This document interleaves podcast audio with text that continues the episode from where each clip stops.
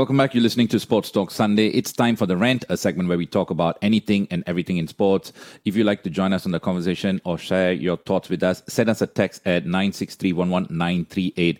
And joining me on the show today are Mark Lim, former sports journalist, and James Walton, sports business lead at Deloitte Southeast Asia. Gentlemen, how are we doing?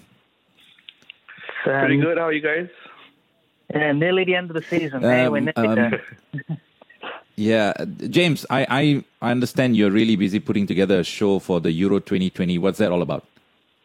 Yeah, myself and uh, Ash Hashim from Football Lita will be hosting a twice-a-week show uh, during the Euros. It'll be on social media. Um, you can check out the Tampines West C S C or, or O T H Facebook pages, and it uh, should be interesting. We're going to have some, some quite cool guests and uh, some interesting challenges for those guests, Safsa, just in case... Mm. Uh, You want to warm up, you know? Yeah, talking about O T H, um, there were there was obviously the Singapore Premier League game that happened uh, last night. Mark, I come to you first. What a fantastic game of football, right? Tampines uh, lost to Hougang three two. We'll talk about the details, uh, but first of all, um, it was a good game, wasn't it? What to watch on, on T V? Yeah, I mean, it was uh, end-to-end stuff uh, in Tampines. The, the, the, the lead changed hands, uh, seesaw, Tampines took the lead, and then only for for uh, for Hougang to come back and and, and, and, and win it three two. So uh, it was really a good advertisement for for the for the local game, and uh, and and I mean, boy, does Hougang really look like a like a side that that can really. Uh, contend. I mean, it'll be interesting to see when they go up to Albirex Niigata. They completed, obviously, Hougang completed the double against Tampines, having beaten them earlier in the season. So it'll mm. be interesting to see whether they can uh, actually push Al- Albirex and uh, and Lion City Sailors to to, uh, to to contend for the top position. Tampines, they scored their first goal through Yase Anapi in the twelfth minute, rather. And just before uh, the team went for a break, at halftime, uh, Nazrul Nazari, he equalized for Hougang. It really kicked off in the second half, just five minutes in, Tomio Kidoi he scored the goal to give uh, Hougang the lead. And Idraki Adnan, who's just been called up for the national team, he scored the third goal for Hougang exactly five minutes later.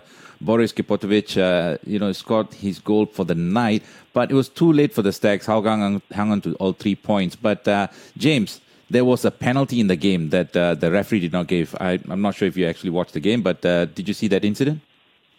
Yeah, I mean, there, there were there were a couple of refereeing incidents last night, um, a couple in the other game as well. That again, you. It's hard to see because we don't always get the replay angles when, when watching the S P L that we would like to get. But I, I think it should have been given, and I, I think that does obviously change things. If that penalty is given, then then it's a very different game. Hmm. You know, Mark, um, as soon as that game finishes, obviously there's a one-month break, uh, almost fifty days break for the next uh, Singapore Premier League game to happen. Of course, with the international break, then the Tampines Rovers, they go for the A F C competition, right? And given, you know, what you saw yesterday, they're going to have a mountain to climb, right? When you when you look at who are the teams they're up against. Yeah, I mean, uh, it's it's it's it's uh, it's really going to be a, a, a tall ask, and uh, I think the one month break hopefully uh, it will, will will give uh, the side some time to actually do the, the planning, but it'll be tough because some of the, the national players won't be with them. I mean, obviously, the national team will be away in action, uh, so I think he won't. You know, in terms of having a full full squad, I think uh, um, you know it may be tough to actually get all the boys together, but. Uh, hopefully they, they actually do, do do do Singapore proud. I mean, it will be, like you said, a tall order, and uh, and and uh, I guess everybody will be rooting for them because if they do well, I think it's, it's also good for the league. Mm. James, one of the things that really impressed me was the post post match interview with Gavin. He kind of said that don't um, kind of uh, pay attention to the outcome because we need to trust the process. And uh, he's a guy that used that face quite a lot, and it was very classy the way he said it. Like, he didn't look very face, even though they're like fourth on the table now. Um, do you think he's, he's it's because of the confidence, he trusts this process, or do you really think the Tampines can go all the way this season? Because it does look a little bit bleak at the moment for them, right? Yeah, I think sometimes as a manager, you, you, you have to keep your composure and, and keep the players on on side. And like you say, his His message, football is a journey. You know, we judge ourselves at the end of the season, not just these matches. Um, I, I don't want to jinx anything, but those were the words Jose Mourinho was saying a couple of weeks ago. As a I mean, it, it, it, it it is a journey, and you can't ever read too much into one result. And they were they were a little bit unlucky on the day. I mean, mm. their, their goalkeeper, both on the first and the third goal, made uh, Buhari made absolutely brilliant saves, um, but didn't mm. get any help from his teammates. And the second goal, they completely completely gave it away. And, and Armin Bosniak was, was superb again. I mean, there are there's lots of positives to take from the game. Um, but realistically, the, the, the, the S P L is, is is way away from them now. They're potentially six points behind, having played a game more once once things settle settle down. And as you say, it's going to be very tough for them um, at the Asian level, because, to be honest, it always is very tough for the Singapore teams mm. at, a, at an Asian level. Uh, the other match that uh, happened last night was the Young Lions. They took on the Lion City Sailors at Jalan Besar Stadium, and they look, I must say, the Young Lions, they look very solid till the forty-fourth minute when uh, they gave away a free kick at the edge of the box, and the player got sent off. Uh, Sharul Zazali was the last defender, and even though it seemed to be no real contact, and Diego Lopez, who seemed to have just raced past the defender, the ref sent him off. I thought that was another decision that was a little bit, got my head scratching a little bit. Um, but Sharan Sulaiman converted the, the, the, the free kick. I must say that, uh, you know, Mark, the first forty-five minutes, the way the Young Lions played, they played really good football, I must say.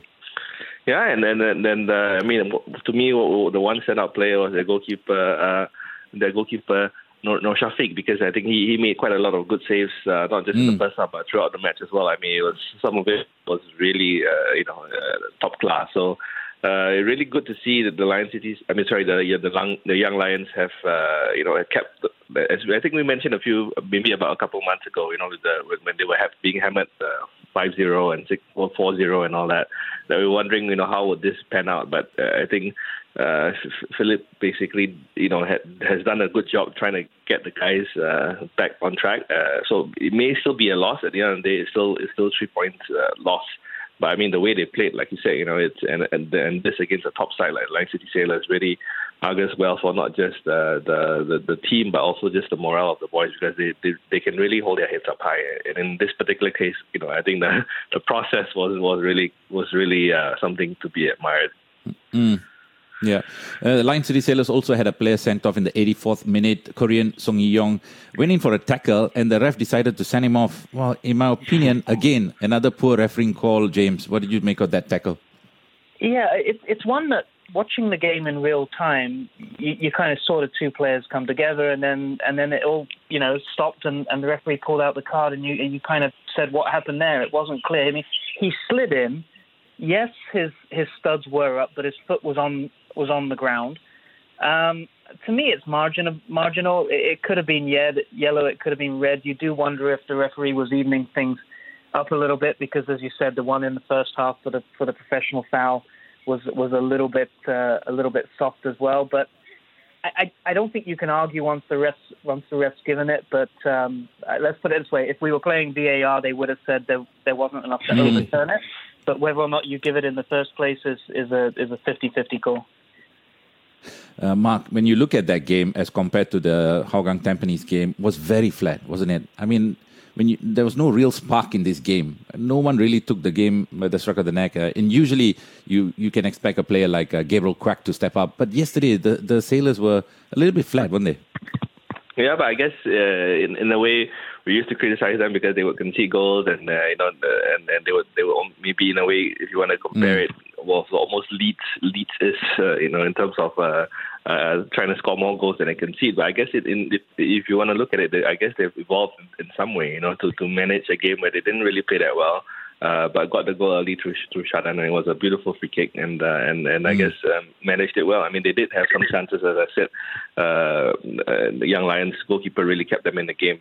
Uh, but I think uh, absolutely right in the sense that they weren't fantastic. But uh, these are the games that you you, you kind of have to win if you really want to uh, contend for the title. You know, the difficult games that don't really play that well, but at least you still go on and, and get the job done. Mm, that's what's called game management football, I suppose. Yep. All right, time for a break. When we come back, we'll have a look at the FIFA World Cup. Welcome back. You're listening to Sports Talk Sunday. This is The Rant, and joining me on the show today are Mark Lim and James Walton. If you've been listening to us, if you want to share your thoughts with us, you can send us a text at nine six three one one nine three eight. Let's move on, gentlemen. FIFA will conduct a feasibility study to determine whether it can hold the Men's and Women's World Cup every two years instead of the usual four. And of course, Saudi Arabia, they tabled the proposal during the seventy-first FIFA Congress with one hundred sixty-six member associations voting in favour for the motion and, of course, twenty-two voting against it. Um, I'll come to you first, uh, James, on this one. What was your initial reaction to this? Um, I'd, I'd like to say surprised, but not surprised. Um, this is this is another interesting move by FIFA, and, and, and just as a backdrop to this, um, you know, we come back off the European Super League, and there's there's a lot of noise going around that uh, Infantino um, was very aware of uh, of the European Super League proposal and was encouraging it against UEFA. Um, and in fact, the La Liga president has come out and said that he, he's very sure that FIFA were actually encouraging the, Euro, the the European Super League proposal. So there's there's clearly a bit of a power struggle going on between FIFA and the and the National Confederation. But you, you sit here and you look at the calendar and you say, well, right now, for most of the confederations in the in the kind of alternate year, so to speak, of, you know, in, if we go two-year cycles, is when the European Championships and the other similar tournaments are are happening. So what happens to those tournaments? Do they get knocked off cycle? But the, the bigger issue in all of this is the qualifications, because the amount of time and effort that goes into World Cup qualifying, the amount of time and effort that goes into qualifying in the case of Europe for the for the for the European Championships is already a huge burden on the calendar. Um, so unless you can find a way to to effectively use one tournament to qualify for another, this is going to make things even worse. And, and the most telling line in all of this for me was actually Infantino himself saying, you know, people are saying they want more competitive international football, and, and this is what this request is about. It's about having more competitive dates because fans don't watch friendlies, and these national associations want income from T V rights and, and spectators. Um, but at the end of the day, do fans really want to watch qualifying matches? Do they really want to see England play San Marino and France play Albania and Germany play Liechtenstein? Mm. I don't think that's the solution either. You know, it's actually not the first time this idea was mooted. Former FIFA president Sepp Blatter, he made a similar push in nineteen ninety-nine, if you guys remember. It was actually a fierce backlash, mainly from uh, UEFA and European, of course, uh, the governing body. Um, Mark, what, what do you think? I mean, James alluded to this earlier about the power struggle, but let's, from a fan perspective, would you enjoy it?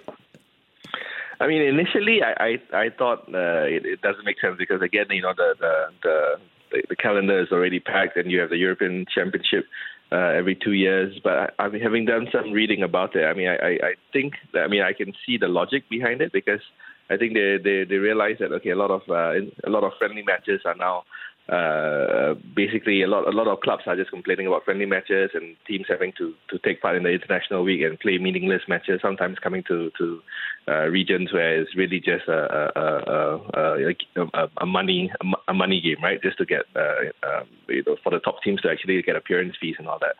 So I think mm-hmm. having done having gone every two years, it will basically not sort of negate uh, uh, meaningless friendlies. You know, as, as James alluded to, you know, there'll be a lot of qualification games to play. The schedule is packed. The only question I can see how it all fits in is again with this power struggle with UEFA. I mean. Uh, having going to be every two years, would, somebody would have to, to change, right? Somebody would have to buckle. So it, it, are they going to stay on the, the even years or is, uh, or is one going to switch to the odd year?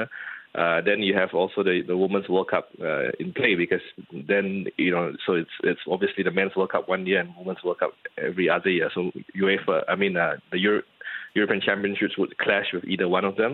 Likewise, Copa mm. America and all that and the Asian Cup.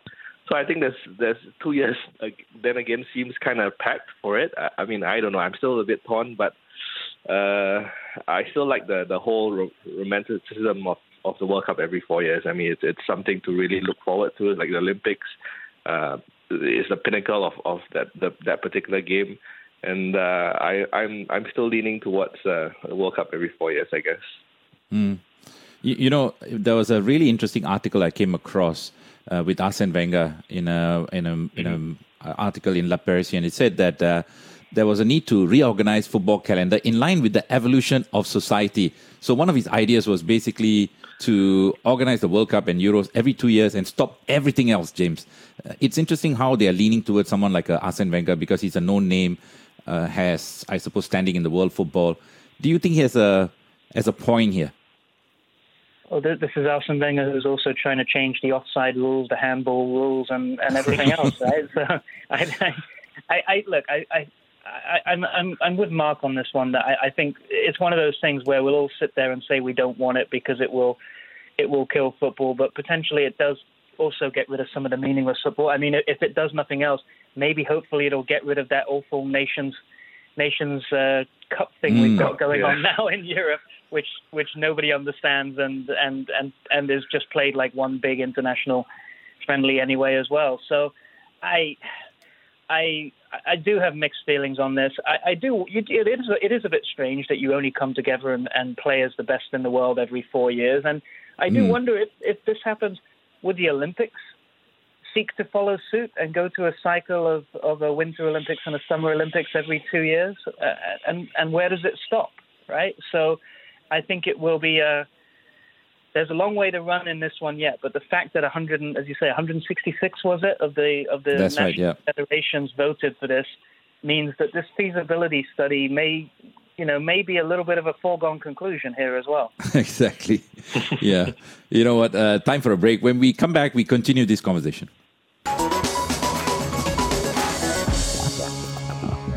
Welcome back. You're listening to Sports Talk Saturday. This is The Rant, and joining me on the show are Des Corkill and Philip Goh. Uh, if you want to join us and give us your thoughts, you can call us at six six nine, one one nine three eight, or be like Eric, send us a text at nine six three, one one nine three eight. Uh, gentlemen, let's talk about last weekend's English F A Cup Finals. Leicester City beat uh, Chelsea one nil to take the trophy for the first time in their club history. But the bigger story came out after, um, of course, the celebra- after the match and the celebration. Kasper Schmeichel ran over and invited the chairman, Khun Top, to come and join them um, in the team celebration as well. In an era where owners are deeply hated by both players and fans, this was really great to see, wasn't it, uh, Des? Well, a couple of things here. I, I, I don't think generally owners are hated by, by players and fans. Of course they're not.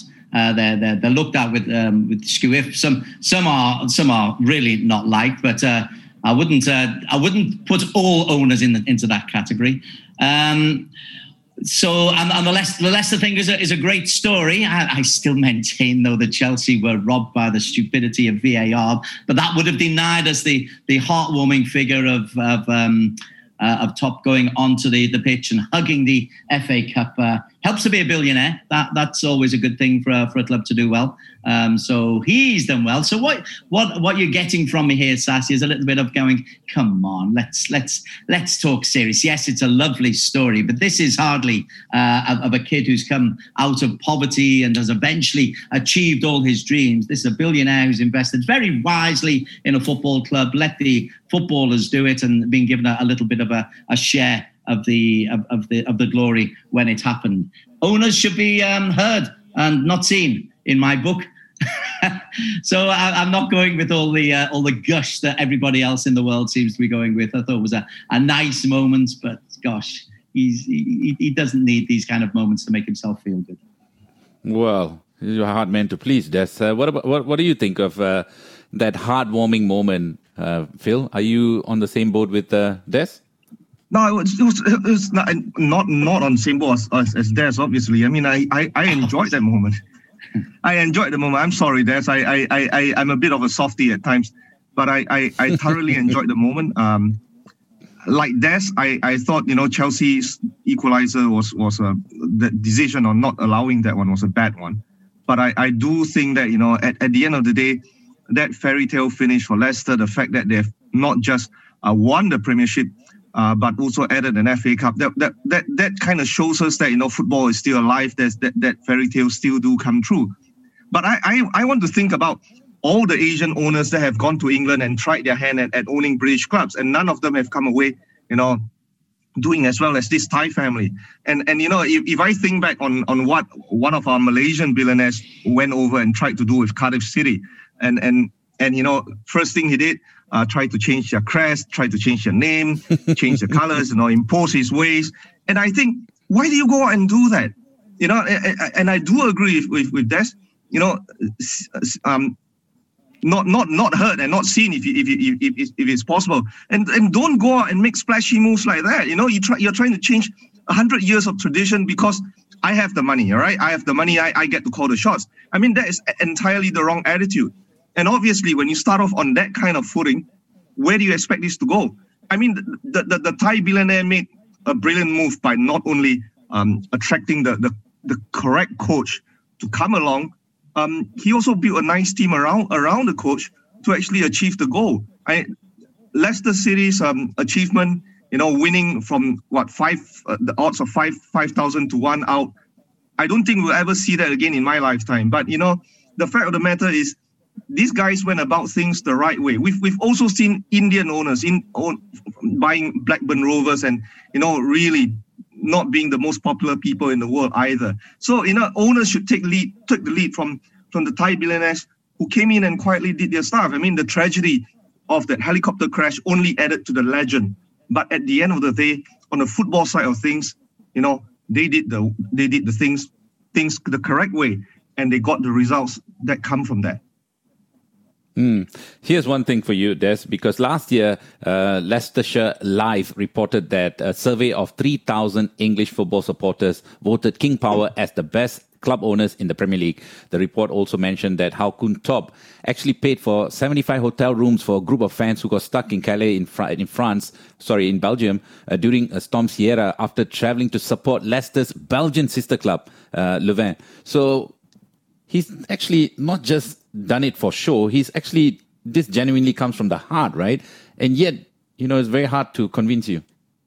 No, it's not hard to convince me. I, I did say it was a very heartwarming situation, and he he's put mm. football people in charge, and he's made Leicester very much um, a part of the community. I, I think I think there were some great parallels there that Phil pulled up. Of um, he's let footballers, uh, football people, do the the football. He's he's he's put a a, a good. Um, Uh, the, the stadium with King Power, et cetera, is is there. Uh, it, it's clearly a project that's worked. But my my argument on, on all of this, you, you see you see it in, in Asia an awful lot. Very often the, the money men are the ones who come and take the uh, the plaudits at the end. And yes, uh, maybe I was being a little bit harsh. It was it was, it was a nice mm. moment, and he's done things well. But I I, I still think that a, a director. Uh, or even even the chairman, even the coach, even in the emotional circumstances of his after his father's he- uh, helicopter uh, death, which was incredibly emotional, I, I'm not sure they should be centre stage. I'm really not, because it's it's the wrong focus. Yuri Tielemans hasn't had a quarter of the attention. Yuri Tielemans is the story. Oh, what a wonderful cup final winning goal, and nobody's talking about that. Nobody's talking about the game of football that, uh, that that we've just seen. One of the better F A Cup finals that we, we, we've seen, because um, Chelsea had a go for it. They didn't play awfully well, but they had a go. But the game gets forgotten uh, in, a, in a nice feel-good factor move, but the game gets forgotten. Yes, maybe we should uh, give give more, more kudos to, to the good news, and um, the Thai ownership is good news. Uh, but it, it's only good news because they've done it well. They've trusted people, uh, Brendan Rodgers and his team, and they've, for the most part, been in the background. That's just my little thing about them. Uh, th- th- this being the headline, as you said. So this, somebody, um, uh, an owner uh, holding the cup at the end is the headline. Uh, that that's the bit I've got an issue with. But uh, feel good story. Okay, I step back a little bit from my previous stance, but not too far.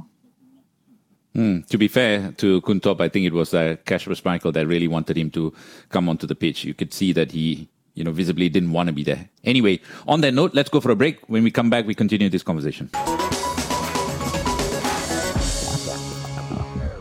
Welcome back. You're listening to Sports Talk Saturday. This is The Rant, and joining me on the show are Philip Goh and Des Corkill. Um, before we head on and talk about the Olympics, I want to talk about another news that uh, made the headlines last week. Uh, it was Ajax Amsterdam. After winning the Eredivisie, uh, what they did was they took the trophy and melted it down and made mementos for their season ticket holders. The trophy was adot- um, awarded to Ajax for their thirty-fifth top flight title success.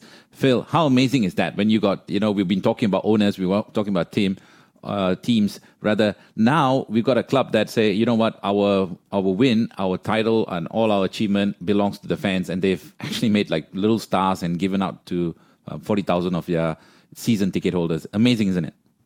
Well, I have two reactions to that, Safsa. So the first one is, wow, that's that's a great thing they did. My second reaction is, are they allowed to do that? I mean, to, is, is, that, is, is that a challenge trophy that, that is being awarded? What if the the F A comes down to them and say, where's the trophy? You know, we we got to give it to the to winner, winner next year. I mean, it's just, It's it's I'm a wonderful sure it's headline. A replica. it's, it's it's it's truly a wonderful headline. It's it's it, we we don't hear enough of what clubs do for their fans, do we? I mean, this this is this is one of those days when, you know, we we we, we think about it. We look at the times we are in right now, and, you know, it just goes to show you that, you know, there are clubs out there that have a heart, um, that do think about what their fans mean to them.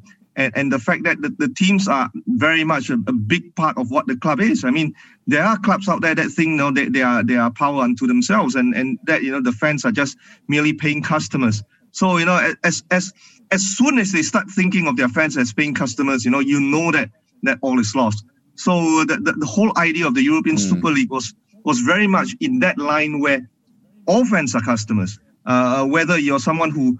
who bought a season ticket, or you're someone from Asia who comes in and pay big money, you're all customers. And at the end of the day, you're you're just being seen as the, the, the suckers who are putting up the money to watch the football. But for Ajax to go out and do mm. something like that, and they are one of the biggest clubs in the world, not just not just in, in, in the Netherlands, for them to go out and do something like this just shows us that, you know, there are still uh, football people out there who regard football in the correct way. And, and I'm very pleased to to actually see something like this. Mm. Forget about Ajax melting the trophy. Uh, does this headlines melt your heart, Des? Utterly disrespectful to the Eredivisie. Utterly.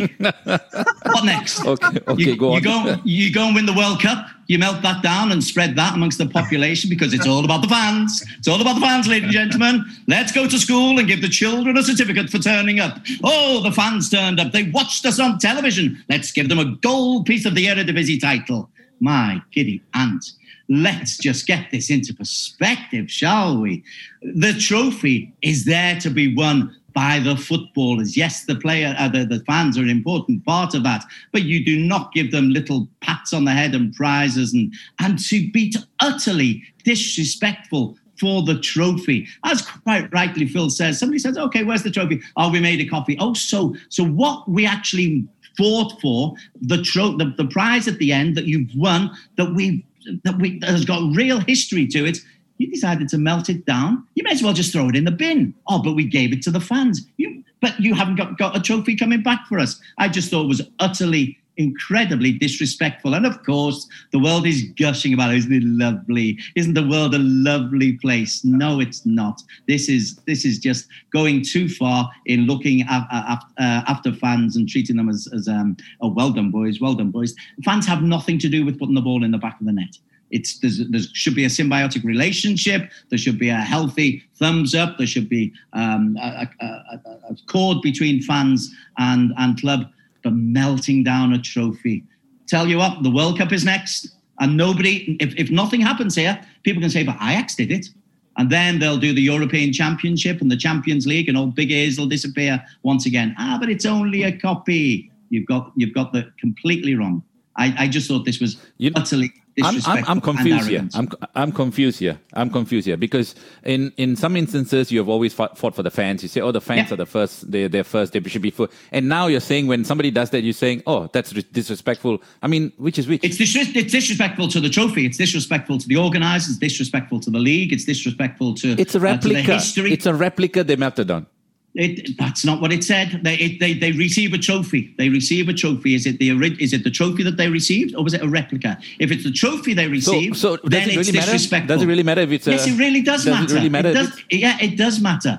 Absolutely, it matters because that's the trophy they've been given uh, to display. So they they they're going to have their board of honor, and where, where what they're going to have in twenty twenty-one a, a space or one one of the little nuggets. It's it's just going over the top. It's so, human race has the ability to swing massively one way, then the other. Oh, we hate the fans. Oh, we love the fans. Oh, we hate the fans. Somewhere in the middle, it, it was a trophy. You you you show respect for the trophy that you won. That's what you do. That's not showing respect to the trophy that you won. What about uh, impacting the lives of forty thousand people because they got this memento and that's something that they hang on to for the rest of their lives? Okay, so I'm a, I'm, I'm a Feyenoord fan. Suddenly, I'll say, "Hey, hey I, I became a, I became, a, sorry, I'm a, um, I became a, an Ajax fan." Or you're saying, "Ah, they they bought season tickets, season tickets." Gosh, I've been a season ticket holder at Anfield since nineteen ninety-six, so I'm paying for it. If Liverpool win the trophy, I certainly do not expect for my one appearance a year to actually receive a gold ingot from the Premier League trophy being melted down. It's just mm. farcical. That, that's that's just because that's just because you are a Liverpool fan, and that's what Liverpool does to their fans. No, anyway, Liverpool on that note, let's, let's let's move on. Let's move on. Let's move on because we got a bigger topic to talk about: the Olympics, of course, because we are only about sixty days left to the Olympics, and uh, in a recent poll, eighty percent of the Japanese population, they really opposed to the Olympics. Um, and this is getting really, really interesting because I was um, list- obviously reading and doing some research. Um, I wanted to find out a little bit more um, about who really makes these decisions, like who can really go on and, and make a decision. So I, I saw an article on Yahoo News. It said reportedly that uh, legally neither Japan, Tokyo, the Japanese Olympic Committee, nor Tokyo twenty twenty Organizing Committee has the power to cancel the Games. A contract they signed in twenty thirteen um, when they won the rights to host the Olympic Games grants the power exclusively to I O C. Uh, Phil, I want to come to you on this. Do you know? Did you know about this? Yeah, I knew about it last week when I told you that, you know, that, that analogy about holding a party in your house, but you're not allowed to cancel it.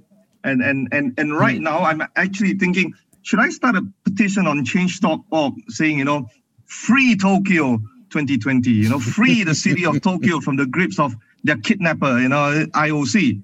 Because it seems like that's the situation we're in right now, where, where you know, the, the city of Tokyo, uh, the Japanese government is being held hostage by the I O C. I mean, of course, the out clause for them is if if there's there's a natural a natural catastrophe of some sort that, you know, this allows this particular event from going ahead, then no one's no one's to be blamed and you can both call it off. I think what the Japanese government is doing right now is holding out for the I O C to come to its senses and say, let's call this off. It's too complicated. Let's call it off. And then they'll mutually agree.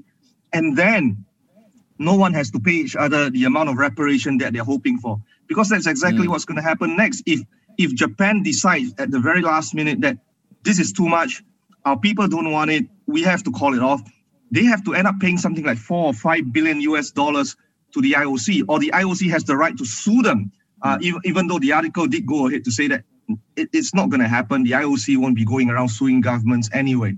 But the fact of the matter is, right now, Japan is being held hostage by the I O C.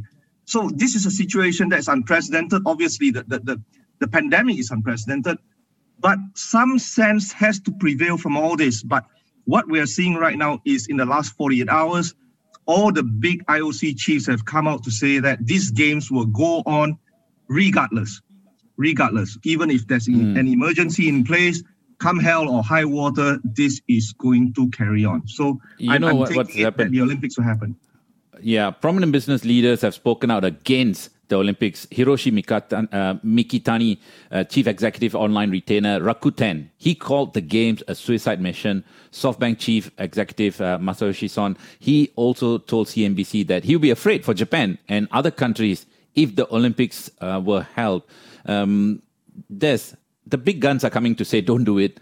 Now, everybody, the population is saying no, don't do it, but I O C is insisting that this should happen. Um, as someone who's been observing sports for a long, long time, where do you stand on this? And we've been talking about this for weeks now. We have, and my my my consistent answer has been: if, if if the authorities say it's safe, then then it should go ahead. But the authorities aren't the I O C. The I O C are the ones who who are saying it. John, John Coates in the in the news uh, in the in the lead up to, to this programme, he was pretty emphatic that the games will go ahead uh, no matter what. Uh, the fact that the I O C are the ones who do have the final decision legally is is is a strange one, and it just shows the the power of the sports authorities, which is which is out of kilter with where the power of sports authorities should be. In my way, sport should be enjoyed. Um, but if so, I'm I'm I'm changing my mind. I want the I want the Olympics to go ahead. I really do. But if the general perception is that it would be seen as a danger or a genuine suicide mission, as as that uh, Rakuten boss said, then I don't see there's any way in which you, you can do it. I I, I wish it was different, uh, but the I O C are, are thinking dollars, I'm sure, um, and the Japanese public have got to look after the Japanese public. So whilst I'd love it to go ahead, I do believe the people power must, in the end, win. It, it must mm. win. All right, gentlemen, I think that uh, brings us to the end of this segment here today. Thank you so much for your time, and uh, solid as always. Enjoy the rest of the weekend, and I'll speak to you next week. Give us some easy topics one week, Sass. Easy. thanks, right. thanks, Sassi. Thanks, and a big shout out to our friend Milton Tan, who's getting married right now, and we're watching him on YouTube. All right, cheers, Milton. Uh, cheers.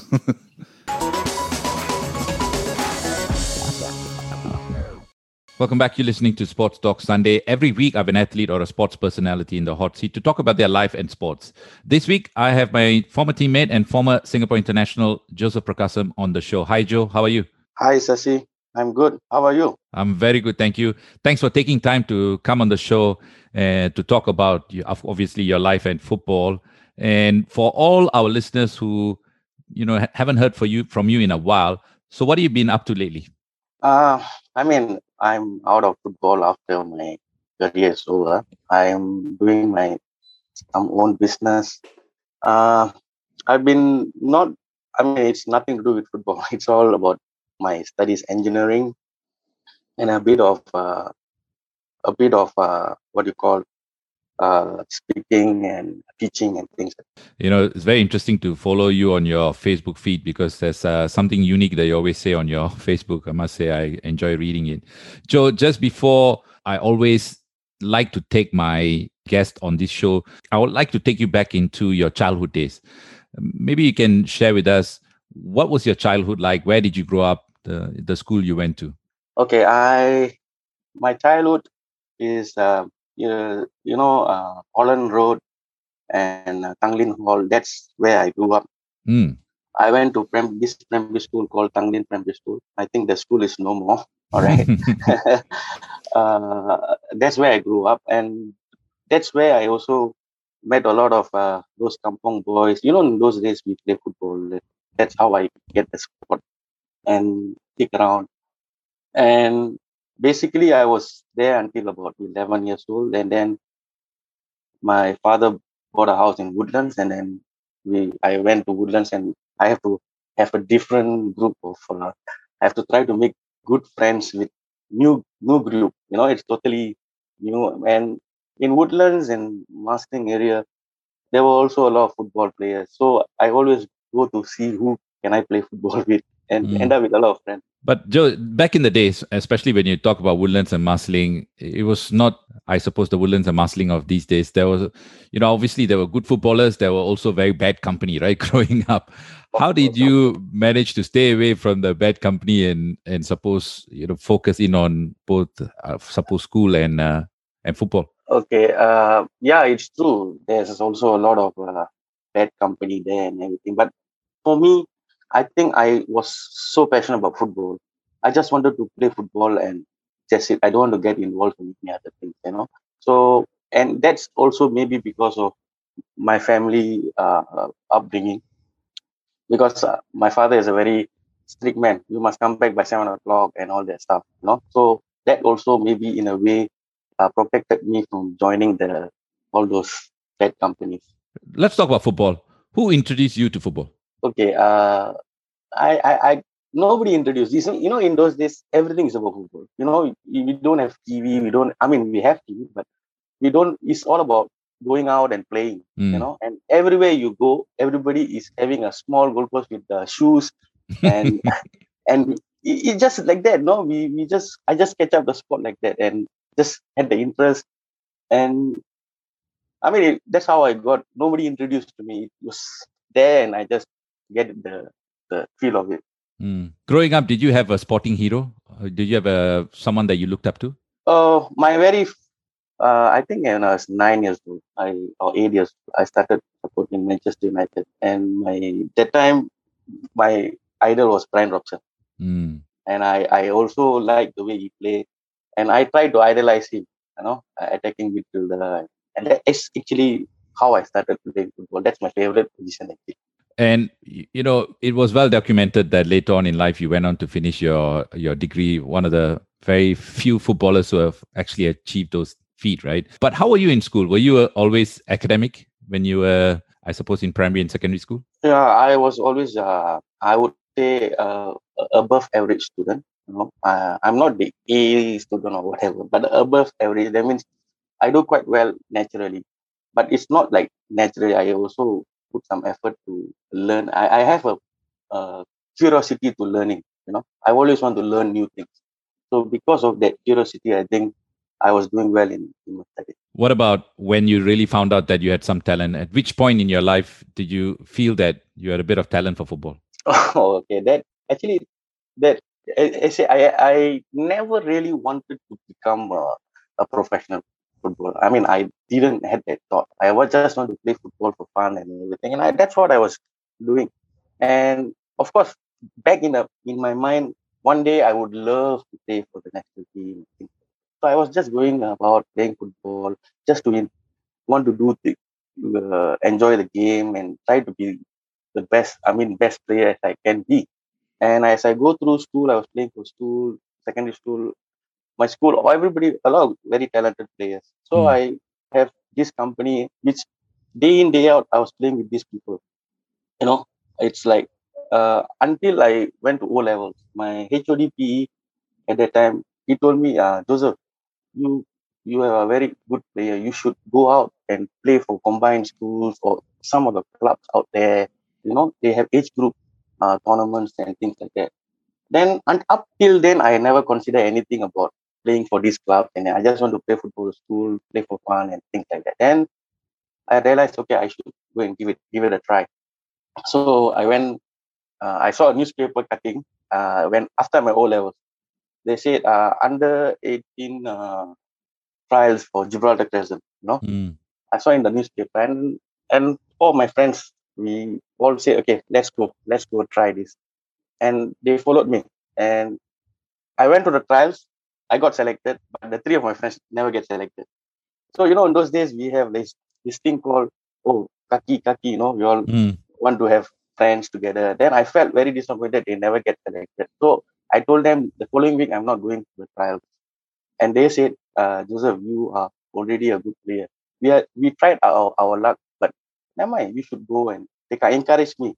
So the best thing is, I was already planning not to go because I was I feeling un- very uncomfortable. And then the day, the next week, one of my friend, one of that friend, we, I mean, we still are in touch and everything. He called me and said, uh, Joe, you're going right. You don't better go, no. He tell me that. Mm. So I said, okay. Then I went, and things just went very fast. You know, from a schoolboy uh, playing football, I end up playing for the youth team and also for the Premier League team in the same year. It happened so fast. And I was like, It, it, it's very difficult to explain. It just happened so fast. And at seventeen years old, I was playing, I was sitting in the bench for Gibraltar Crescent. And the very first game I played was against Safsa at Jalan Besar Stadium. And all mm. these were like, uh, uh, what do you call it? Just dream come true kind of thing. All this I read in papers only, you know. Joe, hold that just... thought. Hold that thought because uh, let's go for a quick break. When we come back, I want to talk to you all about that experience playing in the Premier League.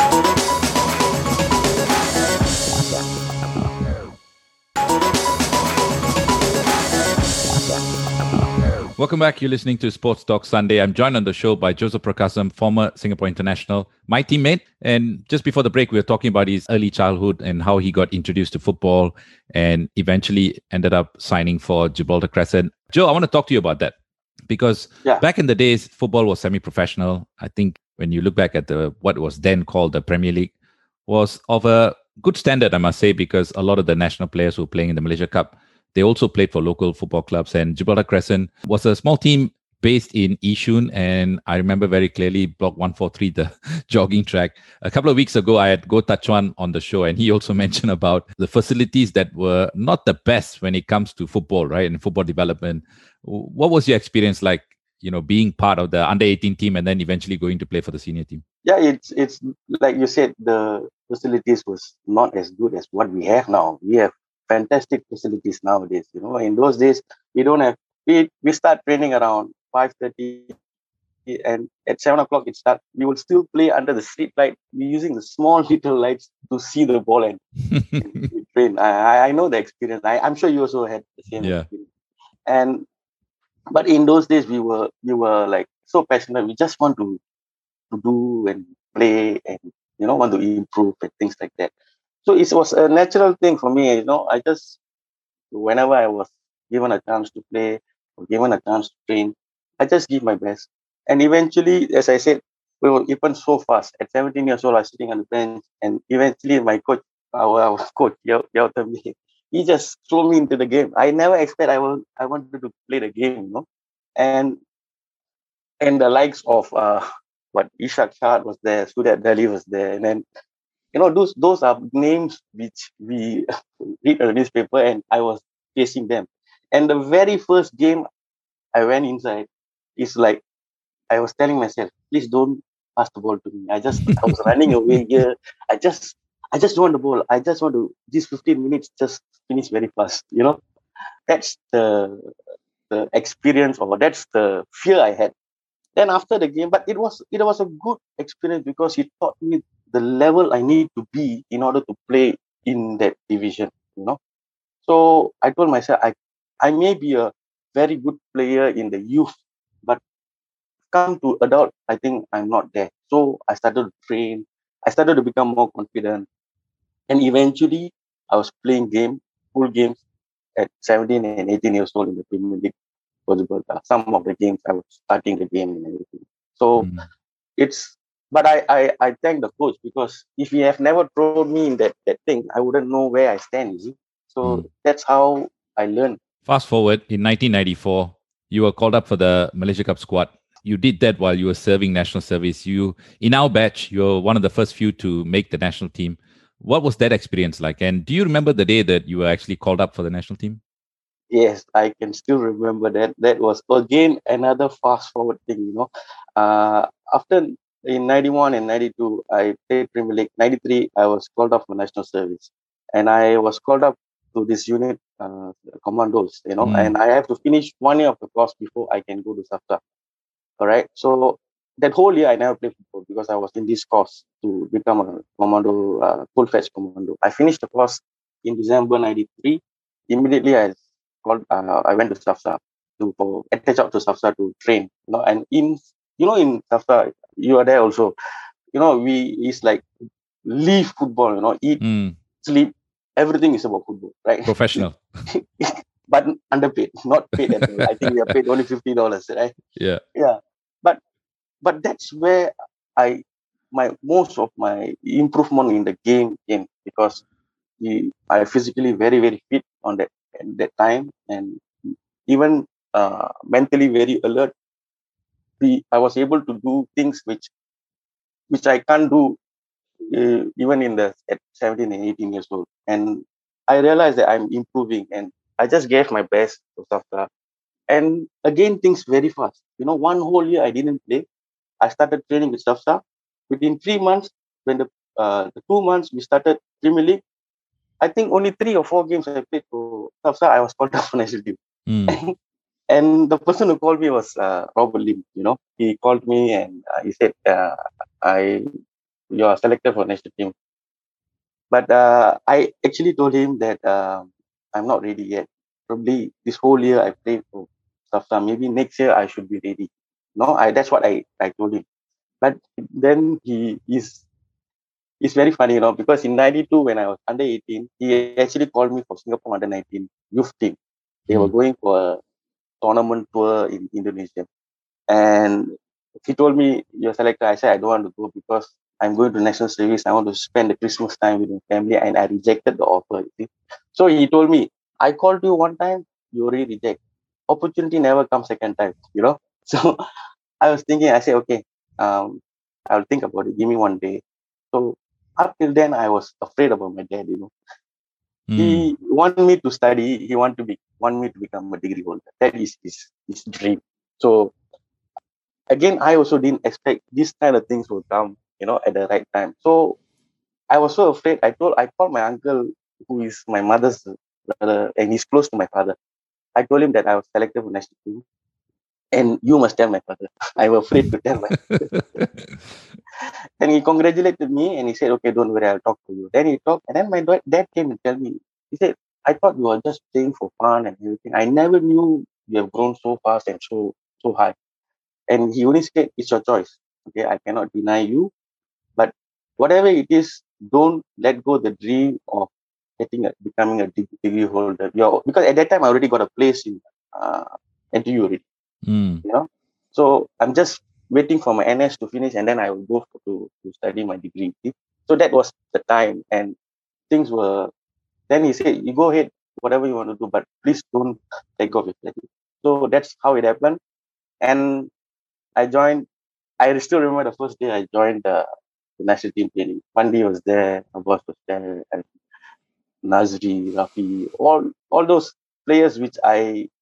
Steven Tan, all these players I probably have played against in during the Premier League or whatever, but never together in the same team, you know. So mm. it was a it's a very good feeling. And the coach Douglas Moore, he is also a very nice person. He came and he he talked to me nicely. I, and within a few days, I just felt in place already. I feel like I'm part of the team. You know? It mm. was it was very very.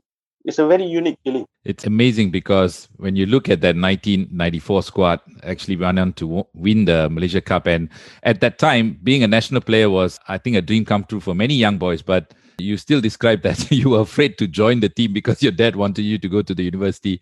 You think about it now, it's quite funny. And uh, it's amazing because of the level of importance that I suppose your dad put to academics ahead of, you know, representing the country. But I suppose at the end, you probably had both, right? You had your education and you also, you know, fulfill your dream for playing for the national team.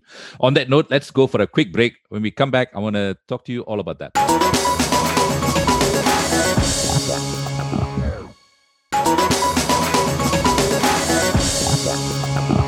Welcome back. You're listening to Sports Talk Sunday. I'm joined on the show by former Singapore international Joseph Prakasam. Joe, just before the break, we we're talking about being called up for the national team, being a little bit hesitant because your dad wanted you to finish your university degree. But in the end, you went ahead and joined the Singapore team in nineteen ninety-four. Of course, it's no secret that the team went on to win all the titles in front of them. And you were part of the team. And what was that experience like? Because ahead of you was Fandi, Abbas, and all these household names, right? But you were still part of the team. And did you ever imagine that you'd be in that situation one day? I mean, it's a pleasant surprise, you know. It's like, uh, and I I saw them on T V, you know, and this is time, that time I'm together with them. But being in a national team, I must say, I learned the most being part of this group of uh, best players in the nation. I learned the most, I improved the most, better than what I did in during Safsa time, you know. And I realized that when I go back to play the Premier League for Safsa during that time, because in those days we still play for Malaysia, Malaysian, Malaysian League, and we also play for the Premier League. I was playing mm. for Safsa, right? I come back to play for them.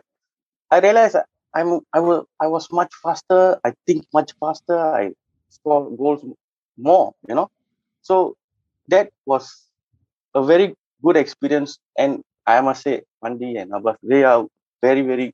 They don't only keep to themselves. They really teach teach young boys. Like that time, Manan was there, you know, mm. Zakaria was there. We are the youngest players, you know. They really teach us they don't keep to themselves. No, they tell us the small, small things that need to be improved in the, uh, in the game. And that was how it is. And then again, the first time I went into the national stadium, uh, I think it is a game against against Malacca, I think. They're already winning three zero and they need to rest, uh, I think, Abbas. Yeah, because he was one of the main players, because there's still a few more games that need to play. So I went in last fifteen minutes. I must say, that's uh, the feeling of fifty thousand fans, you know, that was... I remember about a few years back, I was at the stand looking down at the game and supporting for Singapore. And, and that day, I was there feeling that that energy. You know, it it it's really, the, they call it the twelfth man, right? The twelfth man uh, in the in the field. The fans are the one. And those energy, I really miss those energies nowadays in our country. You know, you don't have this much of fans coming to, to support the team. Mm. But those days, it was fantastic. I, I really cherish all those moments that I spent with the national team, and especially with all the players we had at that time. Mm. It was a very, very good experience. I mean, when you move forward from the Malaysia Cup, of course, our paths crossed when we both played for the Singapore under twenty-three in the Olympic squad with Barry Whitbread. Yeah. And for listeners, just a disclaimer here, Joseph was my roommate for almost four years. uh, we we traveled around the world and, you know, played football. And that was a great experience working with Barry, who was really trying to, I suppose, create the next generation of players, right? Yes, yes, yes. And he was, he technically and tactically is a very good coach, you know. He he individually also, he tried to improve the players uh, and also tactically, you know, he was very good. And I also learned a lot of things from him, you know. It was a good experience we had. I think we went from there all the way until nineteen ninety-eight Tiger Cup, right? I think mm. that four years. And in and out, sometimes injury or whatever. But that four, I remember up till nineteen ninety-eight. And I think that that Tiger Cup experience is another experience altogether, right? We mm. were... And so I, that journey that I had, that four years. But during that time, I already started uh, studying. I mean, I started my college already. Then I was playing S-League in ninety-six. I was actually had to juggle both. My father was telling me, why are you doing this? I said, I need the money to study. I don't want you to burden. So that's the reason why I played football, to fund my education. So, I mean, I'm, I'm uh, how to say it? Literally, I football paid for my education. Mm. That, that four years. And I didn't want to burden my father. So that's why I, I did it. Uh, mm. It in a way, it's how to say it? It's also like uh, my pers- for my personal gain. I need it. I need to do. I need to get the money, because I was already uh, a national player, so I was paid well. So I used that money to to fund for my education. Mm. It's amazing, isn't it? When you when you look at it, you're really good in football. They pay you a lot of money, and you took the money and you reinvested in yourself to get a university degree. You can't find a better combination than that, right? Of course, of course. That's that's the perfect combination for me. Yeah. And I I I, I should say, and in those days, it, like you said, we we we love to play football, and mm. we are paid so well for playing the football, that that that game that we love, you know, and. It was very good, very good. I had a very good experience, you know. Uh, perf- like you said, perfect combination. Mm. Talking about the Tiger Cup in ninety-eight, I think that must have been one of your highlights in your career, right? How would you describe the journey? Because I've had all sorts, all our teammates on this show giving their own version of the story. But what, what was your story? Okay, in nineteen ninety-seven, I was, the whole year I was injured. You know, I didn't get to join the national team because of injury and things like that. So in ninety-eight, I joined Jurong uh, F C in the so and I became the top scorer. I re-established myself and then got selected for Tiger Cup. And like like all we say, at that at that moment the national team were going through some criticism because we were not winning things and whatever, whatever. And the moral was, I mean, whatever the news says, we don't care, but the moral was not there. But we as a team, I felt we had a chance. We had a chance to, to, to go far.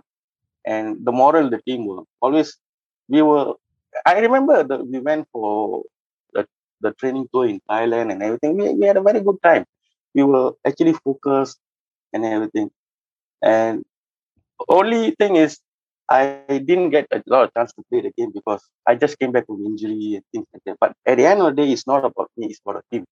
And mm. I was, we, we were so united, remember? And I remember I had long hair at the time. And then, and I was told to be more disciplined because it was supposed to be like, they say it's not, not. So I went and cut my hair short for that, for that, that tournament, you know. Uh, these are small, small things that every little players, that's why it's the whole team was so uh, supportive of each other. And, and I think that's the reason why we went all the way to, to win the, the game, you know. Mm. Not only the first eleven, I think even, I think we had twenty players, right? Yeah, twenty players. All the twenty players, the coaches, the staff. I think it's a whole thing, whole team. It's not, yeah, at the end of the day, you, you scored that goal with the shoulder.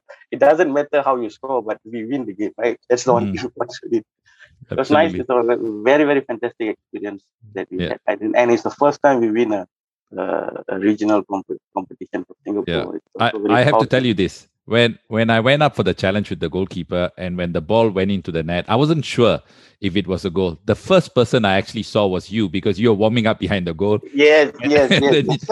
You and Bernard Lim Soon Seng started celebrating. Yes. Then that's the only time I realized that actually I scored a goal. So thanks yes. to you for telling me, signaling to me that it was a goal.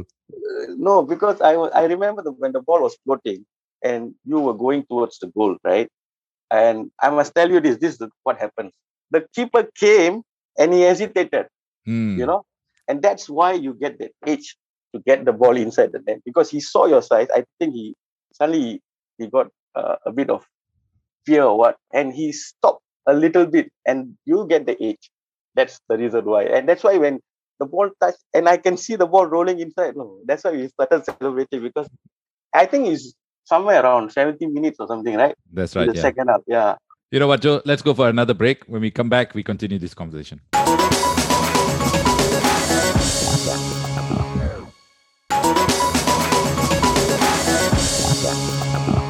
Welcome back. You're listening to Sports Talk Sunday. I'm joined on the show by Joseph Prakasam, former Singapore international. Just before the break, we were talking about the Tiger Cup and his club football days. Joe, you've played with many players. You've traveled around the world. You've played against many opponents. Which defender do you think was the toughest defender you ever played with? Uh, of course, I got to take myself out of the equation. We, we we trained and played many times. I was just kidding. But who was the toughest opponent for you? Okay, I must say, he also our our teammate S Subramani. You know, I always mm. he's um he's not physical. Physically, any defender I can take. You know, because I'm physical as well. But he is a little bit different because before the ball comes, he will somehow get the ball in front of you. He will never let the, you get the ball. Even no matter what you do, even if you beat him, he's still there, standing there. He will never commit.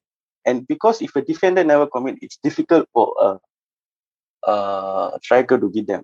And to be very frank, when he's my teammate, I'm very happy because I don't need to, I don't need to play. But because when we play in in the S-League and everything, I have to, because I was playing for Jurong and then he was playing.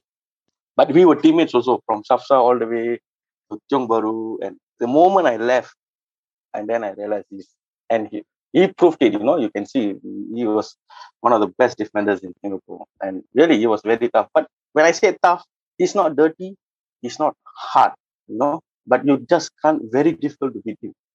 You know, you can't go far. And if I Absolutely. did, he will still come to, you know, cover up and everything.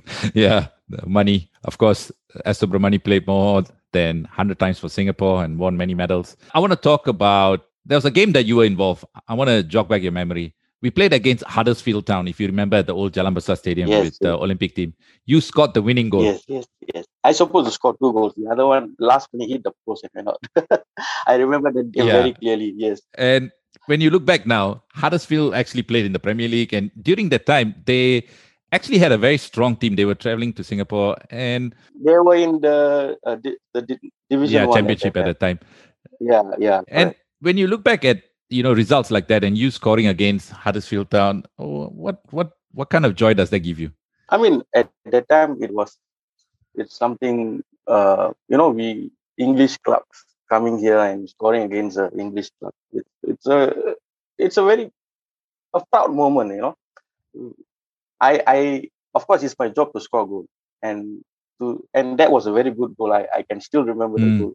Very nice. Uh, Gusta beat two men and he passed me through. I just beat one defender and I shoot the ball from the edge of the box. It just went right to the bottom corner. I can remember the goal very, very clearly. But that feeling was, again, nobody. We we, we were the we are supposed to be the kids, right?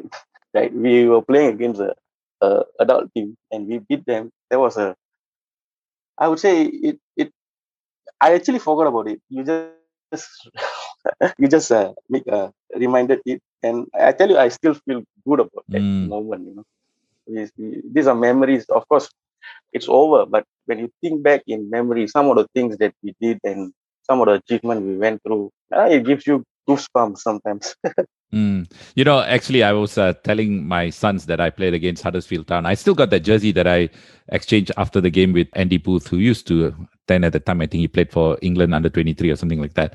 And my son still couldn't believe that, you know, played against Huddersfield Town. But moving on, Joe, do you have any regrets with football that you perhaps you could have done better, done more?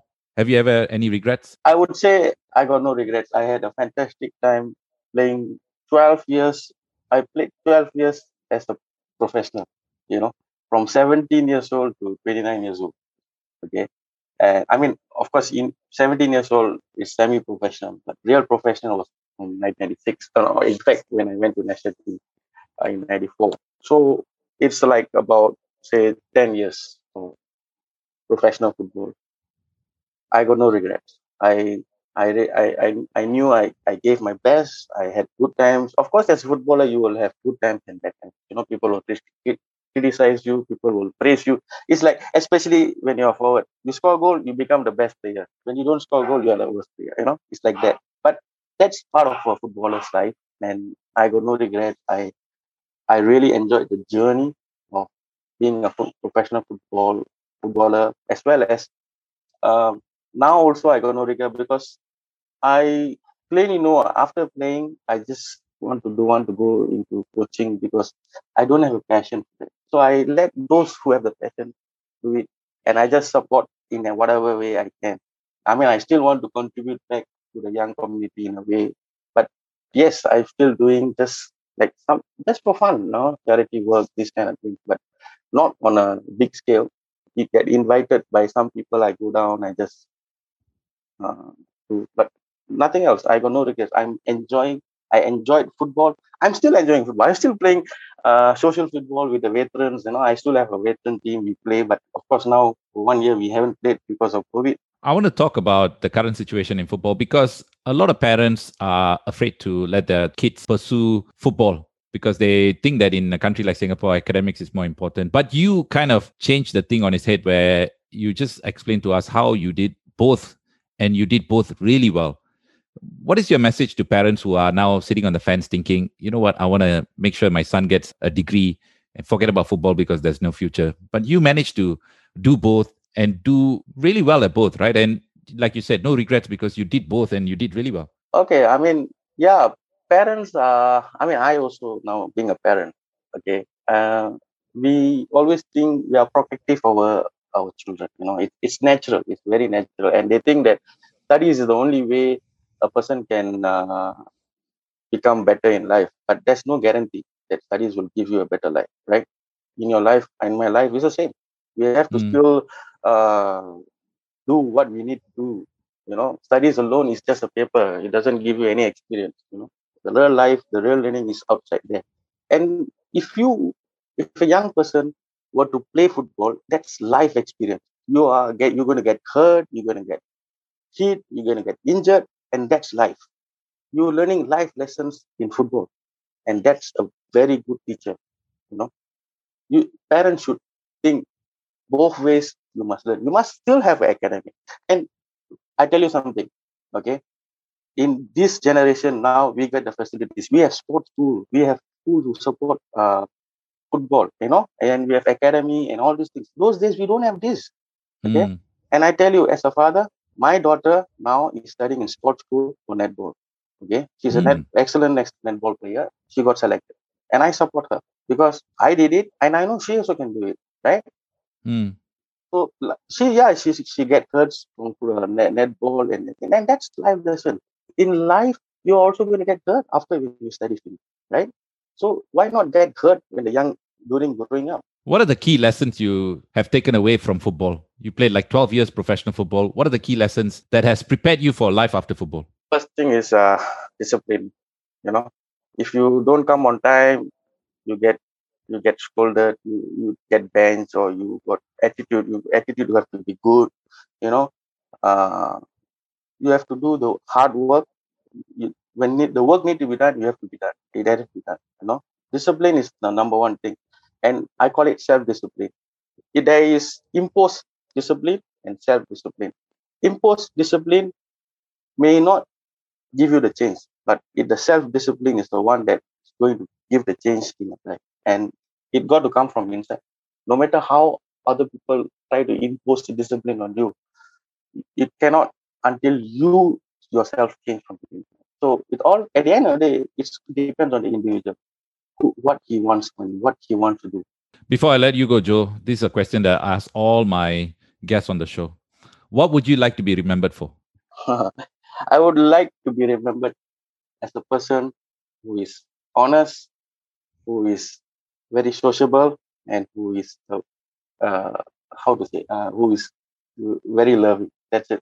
On that note, Joe, thank you so much for your time. Really enjoyed talking to you and walking down memory lane as well. And, you know, there's a couple of things that uh, also jogged my memory, and it was nice feeling. Nice to talk about our, our nice football journey together. Thank you so much. And I wish you the very best for whatever you're doing with your future. Thank you, Sashi. I think it's a good time. Uh, it's a good opportunity for me to remember my old memories. Thank you for running down the road all the way until now. Uh, thank you for inviting me in the show, and thank you for letting me share my experience. Hopefully, it it it triggers something in somebody who's listening to this. Thank you.